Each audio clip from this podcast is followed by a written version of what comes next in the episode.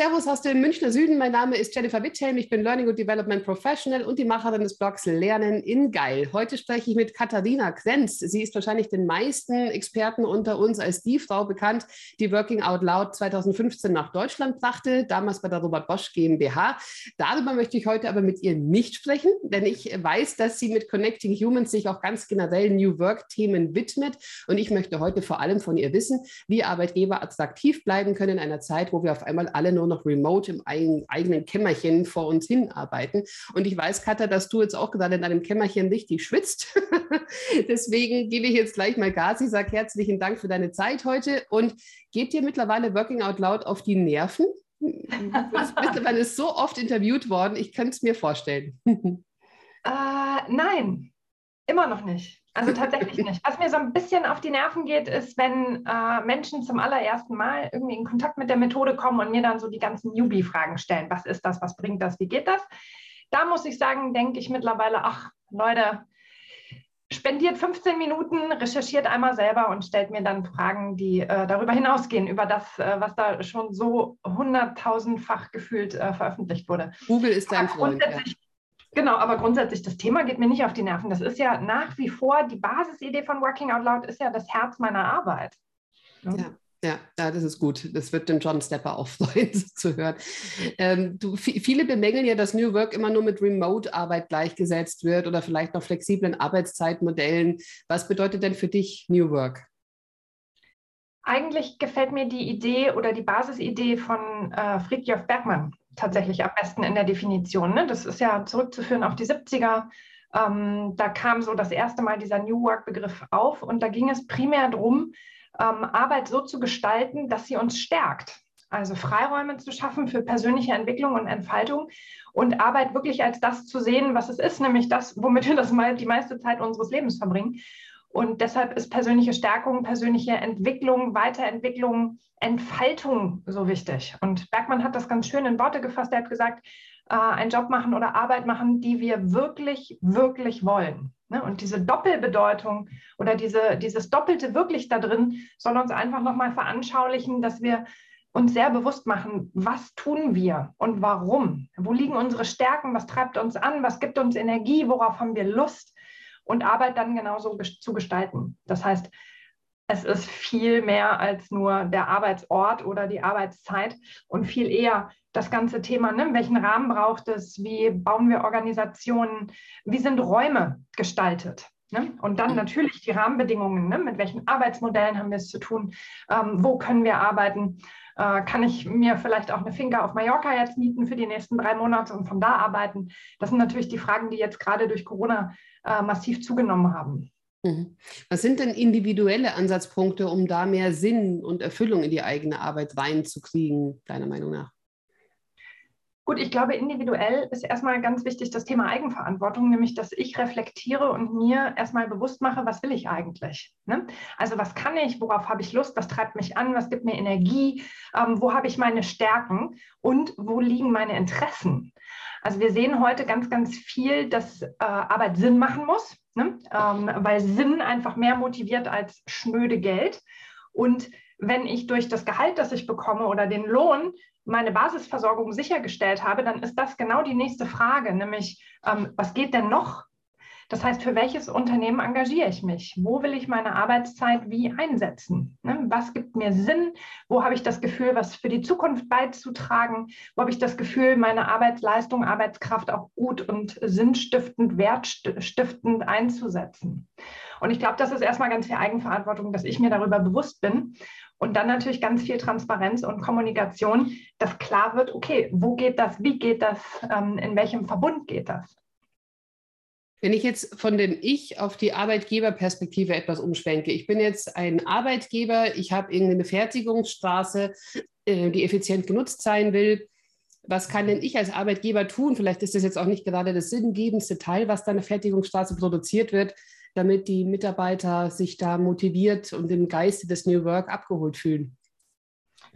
Ja, ich denke jetzt immer von den Kickertischen, die so gerne aufgestellt mhm. werden oder die so oft zitiert werden, ziemlich weit weg, weil der macht in der Fertigungslinie allein aus Sicherheits Gleichstellungsbestimmungsrichtlinien-Sicht äh, überhaupt gar keinen Sinn. Natürlich sehen wir das immer noch in, in den direkten Bereichen, ähm, wo wirklich mit den Händen noch gearbeitet wird, auch im Handwerk. Natürlich New Work, was völlig anderes bedeutet als ähm, ähm, für mich, ne, die ich mich mit dem Wandel der Arbeitswelt grundsätzlich beschäftige oder grundsätzlich für Menschen, die eher fürs Denken bezahlt werden, als für etwas mit den Händen wirklich tun und gestalten. Ich bin aber davon überzeugt, dass die Prinzipien von New Work, nämlich das Thema ähm, Gestaltung, Entfaltung, Entwicklung, äh, dass die Ideen dahinter auch in Fertigungslinien zum Einsatz kommen können. Und wir natürlich über Prinzipien nachdenken, nämlich wie bringen wir Menschen mehr in die Eigenverantwortung? Wie können wir ähm, sicherstellen, dass sie sich weiterentwickeln, dass sie sich weiterbilden, dass sie vor allen Dingen wieder Lust zu lernen haben? Wie können wir sie auch sprachlich oft weiterbringen oder grundsätzlich in Sachen Bildung? Was können wir hier tun, um einfach mehr miteinander äh, zu, zu schaffen. Ne? Weil ich glaube, das Wissen steckt ja auch in den Köpfen der Mitarbeitenden, die wirklich ähm, äh, im, im direkten Bereich arbeiten. Wie können wir das zugänglich machen? Wie können wir die Leute dazu bringen, das zu teilen, sich gegenseitig zu unterstützen und ein bisschen mehr ähm, ja, in das Wir wirklich kommen? Bleibe ich nochmal bei der, bei der Fertigungsstraße. Hast du da konkrete Beispiele, wie es auch gehen kann? Also ich habe nur vor kurzem die den Artikel von der ThyssenKrupp gelesen und da hat es geheißen, ja, beispielsweise die Mitarbeiter, die sind schon ganz froh über New Work-Aspekte, wenn sie sich einfach ihren Schichtbetrieb selbst einteilen können. Aber die Führungskräfte funken oft dazwischen. Hast du da noch eine Idee, wie da ein Beispiel aussehen kann, kon konkret? Naja, je mehr Mitarbeitende selbst machen, desto weniger ähm, Aufgaben oder desto, ja, ein paar der Aufgaben der, der Vorgesetzten gehen dann natürlich raus. Das heißt, es ist immer so ein bisschen, sehe ich auch ganz oft, äh, die Angst der Daseinsberechtigung. Aber ich glaube, die Frage stellt sich so nicht. Aufgaben werden sich einfach verändern und weiterentwickeln. Und Führungskräfte, und da geht es ja per se erstmal darum, Menschen zu führen, ähm, die braucht es natürlich an der Stelle auch. Natürlich sind so Sachen wie Apps, um Schichtpläne ähm, modular oder selbst ähm, mehr in der Eigenverantwortung zu gestalten, ähm, ist ein, ein Thema. Ne? Ähm, ich sehe ganz, ganz viele Beispiele, zum Beispiel, ähm, dass einfach noch viel mehr visualisiert wird, dass viel mehr auch Mitarbeitende zusammengeholt werden, um in Workshop-Szenarien zu arbeiten, dass viel mehr Kommunikation stattfindet, viel mehr Einbeziehung, viel mehr, wie könnt ihr mit oder wie wollt ihr mitgestalten, mitbestimmen. Ich sehe auch Modelle, wo es darum geht, Lernzeit zu ermöglichen. Ja, also wirklich Zeit für Weiterbildung, weil die sieht natürlich ganz, die wird ganz anders organisiert als für uns im Wissensbereich. Ich kann mir meine Zeit größtenteils selber einteilen. Und wenn ich, ähm, weiß ich nicht, mir ein YouTube-Video angucken möchte, das mich irgendwie schult, ich kann das einfach machen. Im Fertigungsbereich mal kurz von der Maschine wegzugehen und mir über mein privates Handy wahrscheinlich noch äh, was anzuschauen, das funktioniert da gar nicht. Ne? Aber Räume zu schaffen oder Freiheiten zu gestalten und zu schaffen, damit das möglich wird, das geht auch im direkten Bereich. Mhm. Du hast jetzt vorher auch schon die viel zitierten Kickertische und die Obstkörbe genannt. Ähm, jetzt haben, glaube ich, viele Unternehmen sind immer so ein bisschen, oh Mann, jetzt habe ich mir den Kickertisch endlich angeschafft, ja, und jetzt sagt jeder auf einmal, die sind doof. Sind die an irgendeinem Prozess des Talentmanagement-Prozesses gerechtfertigt? Also zum Beispiel als Werbung im Recruiting, ja, als Stellenanzeig, Goodie, äh, wir haben auch Kickertische oder sind sie beim Onboarding gut, damit man die Teamkollegen besser kennenlernt? Haben sie irgendwo ihre Daseinsberechtigung? Sollen sie bleiben? Also ich bin pro Kickertisch, auch wenn ich selber die nicht nutze, weil im Endeffekt entsteht da ein Raum, der Austausch ermöglicht. Da entsteht etwas, wo Menschen zusammenkommen und sich austauschen und gemeinsam etwas tun. Und eine Pause zu gestalten, indem wir gemeinsam kickern oder ein Team-Meeting aufzulockern, dadurch, dass wir ein kleines Kickerturnier nochmal einbauen, ähm, hat natürlich eine Daseinsberechtigung, einfach weil es einen Raum öffnet für Kommunikation und Dialog. Mhm. um sich besser kennenzulernen, um sich zu vernetzen und um übergreifend oder in verschiedenen Bereichen auch nochmal anders zusammenzuarbeiten. Und ich glaube natürlich daran, dass das eine Daseinsberechtigung hat und dass es vor allen Dingen zeigt, wer diese New Work-Idee wirklich ernst nimmt und auch lebt. Weil natürlich ist es ganz oft so, ne, auf eine Fleischwunde ein Pflaster zu kleben, ist überhaupt nicht hilfreich, genauso wie einfach einen Kickertisch irgendwo hinzustellen überhaupt nicht hilfreich ist, wenn man den Raum und die Zeit dafür nicht gibt und das nicht wertschätzt, wenn es dann auch genutzt wird. Hm?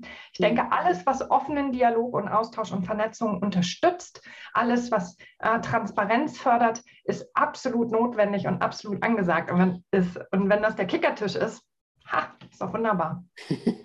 Wir haben jetzt schon die Fertigungsstraße besprochen. Ich gehe jetzt nochmal eher so in die White-Collar-Ebene. Äh, mit, keine Ahnung, 50 Mann Unternehmen, mittelständisches Unternehmen, alle Mitarbeiter so um die 30. Man hat vor der Corona hat man zusammen Mittagessen gekocht, ist irgendwie am Abend noch hip zusammen Bierchen heben gegangen. In den vergangenen zwei Jahren hat man sich immer mehr verloren. Manche Mitarbeiter, die wichtig waren für, das, für den Teamzusammenhalt, sind vielleicht auch gegangen. Ähm, was, was kann ich tun, um dieses familiäre Feeling und diesen Zusammenhalt auch zu erhalten, wenn ich so ein Arbeitgeber bin? Ja, du, da gibt es also wahnsinnig viele verschiedene äh, Möglichkeiten. Erstmal die Frage, warum ist mir das wichtig? Also möchte ich Mitarbeiter an mich binden? Ähm, ist mir, geht es hier um Bindung? Geht es um Kommunikation? Geht es darum, dass Informationen nicht mehr ausgetauscht werden, das Wissen nicht mehr geteilt wird? Also was ist eigentlich der Kern dessen, was da verloren gegangen ist? Weil man kommt ja nicht zusammen, um zusammenzukommen, sondern man kommt zusammen, um ja, die Bindung zu erhöhen, um sich besser kennenzulernen, um Wissen weiterzugeben, um gemeinsam was zu feiern, also um wirklich auch emotional äh, Menschen näher zusammenzubringen, sich besser kennenzulernen. Ähm, das heißt, ich würde mich erstmal mit der Frage beschäftigen, was ist denn wirklich verloren gegangen und wer vermisst es? Ja, sind es nur die Vorgesetzten, die darunter leiden, äh, dass sie ihre Schäfchen nicht mehr in einem Büro sehen? Ähm, oder ist da wirklich einfach Bedarf, Bedarf für Dialog- und Kommunikationsformate? Und die kann ich natürlich auch virtuell schaffen. Natürlich ist es was anderes, wenn wir uns hier jetzt im, in der Videokamera sehen, als wenn wir zusammen irgendwie die Chance hätten, äh, zusammen Kaffee zu trinken oder einmal ums Gebäude in der Mittagspause zu laufen. Natürlich ist das eine ganz andere Qualität. Ähm, aber wenn es nur um Austauschformate gibt, geht, die gibt es auch im virtuellen. Und die kann man da auch sehr bewusst schaffen. Virtuelle Kaffeepausen, äh, Lunch Roulette machen wir relativ viel, wo immer unterschiedliche Menschen auch zusammen essen und dann jeder an seinem Schreibtisch natürlich sein Essen mitbringt. Ähm, natürlich gibt es Kochevents, die kann ich mit einem Team machen, die kann ich virtuell machen. Äh, Weinproben haben wir schon virtuell gemacht, Jam-Sessions, Musik hören. Äh, ich habe sogar schon getanzt auf einer virtuellen Party. Also Möglichkeiten gibt es genug. Die Frage ist immer, was will ich erreichen und wer vermisst was, wer braucht was und darauf wirklich auch einzugehen. Mhm. Und ich meine, so ein Offline-Firmen-Event, ich glaube, die meisten von uns freuen sich da mittlerweile wirklich wieder drauf, die Kollegen und Kolleginnen live zu sehen, sich mal in den Arm zu nehmen, äh, sich mal wieder äh, ja einfach äh, wirklich sehr persönlich und in 3D zu sehen und nicht hier in diesem 2D-Setting. Ja, und ich glaube, es ist wirklich wichtig zu verstehen, wenn wir uns in Präsenz sehen, dann ist es eben nicht nur stur am Computer arbeiten und sich über irgendwelche Chatfenster Nachrichten schreiben am Ende auch noch, sondern wirklich das Ganze zum Event zu machen und was Spannendes daraus zu machen. Ja, sehe ich auch so. Ja, ähm, Mehrwert zu stiften. Ja. Ne? Ich sehe es ja an mir selber. Ich arbeite in Stuttgart, ich lebe in Hamburg. Ähm, ich bin einmal im Monat oder alle zwei Monate im Büro und das ist einfach eine völlig andere Qualität in der Kommunikation, wenn ich die, wenn ich die Kollegen und Kolleginnen live sehe. Mhm. Ähm, nach Stuttgart zu fahren, um mich von da aus wieder in Meetings einzuwählen, Quatsch. Nach Stuttgart zu fahren, um, eins, also um eine 1 zu 1 Kommunikation oder in Workshops ähm, die Menschen zu treffen, um wirklich live Mittag zu essen, um abends gemeinsam was zu trinken, auf jeden Fall. Ne? Und das ist so ein bisschen die Kernfrage und wahrscheinlich auch die Erweiterung aktuell dieser New Work-Facette. Was ist eigentlich Arbeit? Was mache ich alleine? Was mache ich im Team? Und von wo aus? Wie machen wir das? Mit welchen Tools? Mit welchen Methoden? Was momentan sehr häufig in den, also zumindest in der Learning und Development Blase diskutiert wird, das ist die Pilotierung der Vier-Tage-Woche in Großbritannien gerade, im Gegensatz zu der optionalen 42-Stunden-Woche, die gerade der Präsident des Bundesverbands der deutschen Industrie propagiert hat. Wie stehst du diesen beiden Konzepten gegenüber? Naja, zunächst einmal kann ich beide verstehen. Ne? Wir sehen natürlich Fachkräftemangel. Ähm, da ist die Erhöhung der Arbeitszeit und die Verlängerung der Arbeitszeit natürlich irgendwie eine schnelle Lösung. Ob uns das weiterbringt und weiterhilft? Nein, ich glaube nicht. Ich glaube eher, das Gegenteil ist der Fall, nämlich dass viel mehr Menschen noch viel früher in Rente gehen, noch geringere Arbeitsmodelle wählen, ähm, um einfach gut für sich selbst zu sorgen. Ne?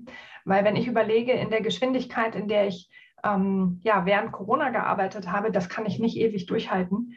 Ähm, und ich merke, die Belastung ist einfach hoch. Und wenn wir nur noch am Bildschirm sitzen und nur noch Bildschirmarbeit machen im Wissensbereich, ne, ähm, das ist eine völlig andere Belastung ähm, als ein permanenter Wechsel zwischen, ich bin im Büro, ich bin in einem Event, ich bin hier, ich bin da, ich mache dies, ich mache das.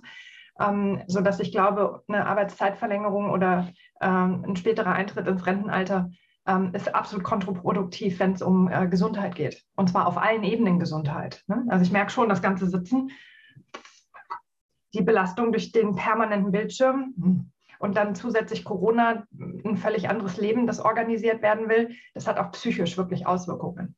Das heißt, ich persönlich tendiere definitiv zur Vier-Tage-Woche, weil ich auch an mir sehe, wenn ich weniger Zeit zur Verfügung habe, dann organisiere ich mich anders. Und dann habe ich auch viel mehr Möglichkeiten, Dinge, die vielleicht gar nicht so relevant sind, einfach wegzulassen und vor allen Dingen alle Aufgaben nochmal kritisch auf den Prüfstand zu stellen und zu überlegen, okay, was brauchen wir denn nun wirklich? Ich sehe, es hat sich an vielen Bereichen so viel eingeschlichen, das gar nicht so richtig mehr wertschöpfend ist. Es hat sich halt so entwickelt, das haben wir immer schon so gemacht. Ne? Da ist eine Daseinsberechtigung vielleicht dahinter. Hm. Das nochmal alles kritisch zu prüfen und nochmal zu überlegen, okay, wie kriege ich denn den gleichen Output in weniger Zeit hin? Ich glaube, in ganz, ganz, ganz vielen Fällen ist das möglich äh, und führt dann eben tatsächlich dazu, dass ich bei gleichem Gehalt nur noch vier Tage arbeite. Und ich finde das ehrlich gesagt äh, eine sehr charmante Lösung, um nochmal in Sachen Optimierung äh, nochmal eine Schippe draufzulegen und um noch mehr Lebensqualität auch zu bekommen. Weil ich sehe, wenn ich drei Tage Wochenende habe, das ist schon ein Unterschied. Hm? Ja. Plus das Thema Weiterbildung. Ne? Also deine, ähm, dein Lieblingsthema. Wenn ich drei Tage plötzlich frei habe und vier arbeite, dann äh, gucke ich auch auf das Thema Weiterbildung nochmal anders, ne? weil ich einfach, ich habe mehr Zeit. Ich habe mehr Zeit zu lesen, ich habe mehr Zeit, mich auszutauschen, ich habe mehr Zeit, mich mit inspirierenden Dingen zu beschäftigen. Also ich könnte mir vorstellen, die Tendenz geht hoffentlich in Richtung Vier-Tage-Woche.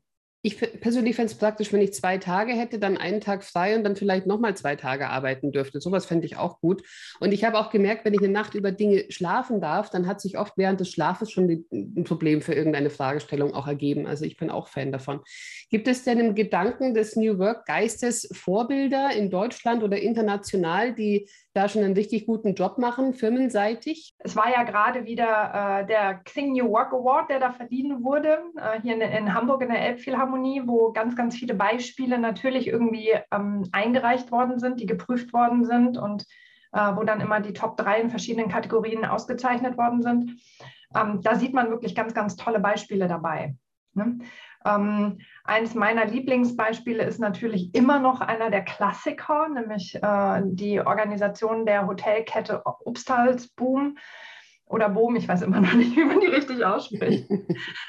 ähm, wo man einfach richtig toll sehen kann, was möglich ist, wenn man alle mit einbezieht. Wenn man Menschen als Menschen sieht, auf Augenhöhe, wenn man Hierarchie rausnimmt äh, und wenn man Menschen mitgestalten lässt, wie sie arbeiten wollen, wie sie in dem Fall ähm, für Gäste da sein wollen, wie es ist, plötzlich auch gesehen zu werden, zu wissen, welche Rolle man spielt äh, und äh, an vielen ähm, ja, Stellen Arbeit auch sehr selbstorganisiert äh, gestalten lässt. Sehr gut. Ist bei dir jetzt demnächst irgendwas im Anmarsch? Hast du vor, wieder so etwas ähnliches wie Working Out Loud einzuführen oder irgendwas anderes, was wir hier noch teasern dürfen? Ach du, ähm, ehrlich gesagt, ich bin jemand, der ich sage gerne über mich, ich bin sehr chancenintelligent. Ich warte immer drauf, bis sich eine Chance bietet und dann springe ich da rein. Ich warte natürlich immer drauf, dass wieder was Neues ums Eck biegt, weil ich neue Themen einfach gerne mag. Ähm, momentan ist es so, dass wir wieder bei Connecting Humans nochmal wachsen. Äh, momentan machen das ja die Moni und ich. Jetzt kommt die Sophie dazu, kann ich schon spoilern. Wir werden dann zu dritt sein. Äh, damit nochmal zwei andere Themen, die bei uns ins Portfolio mitwandern, nämlich das Thema Sichtbarkeit und Personal Branding ähm, oder ähm, ja, Corporate Influencing. Also wie geht das eigentlich, wenn Menschen sehr sichtbar werden über Social-Media-Kanäle intern und extern? Ähm, wenn sie eben wirklich das Zepter in die Hand nehmen, selber ihre Expertise zeigen und teilen, sich selber auch für Themen einbringen und engagieren und das sehr sichtbar machen. Das nehmen wir jetzt mit ins Portfolio auf, weil sonst ist unser Steckenpferd ja alles, was mit Vernetzung zu tun hat. Ne? Also äh, Zusammenarbeit, Führen und Lernen im Netzwerk. Davon ist Working Out Loud eine Facette, aber nicht alles. Wir machen immer noch viel Community, Community Building. Ähm, und ich glaube einfach, dass die Zukunft der Arbeit wirklich in dieser Offenheit, in der Transparenz, in den Netzwerken liegt. Äh, und die gilt es einfach, ja, gut zu gestalten. Herzlichen Dank, Katharina Krenz, für deine Zeit aus dem verschwitzten Hamburg. Viele Grüße aus dem verschwitzten Bayern. Und ich äh, würde mich sehr freuen, wenn ihr meinen Podcast abonniert über die üblichen verdächtigen Plattformen wie Spotify, Google Podcast, Apple Podcast oder natürlich den Videoblog bei YouTube.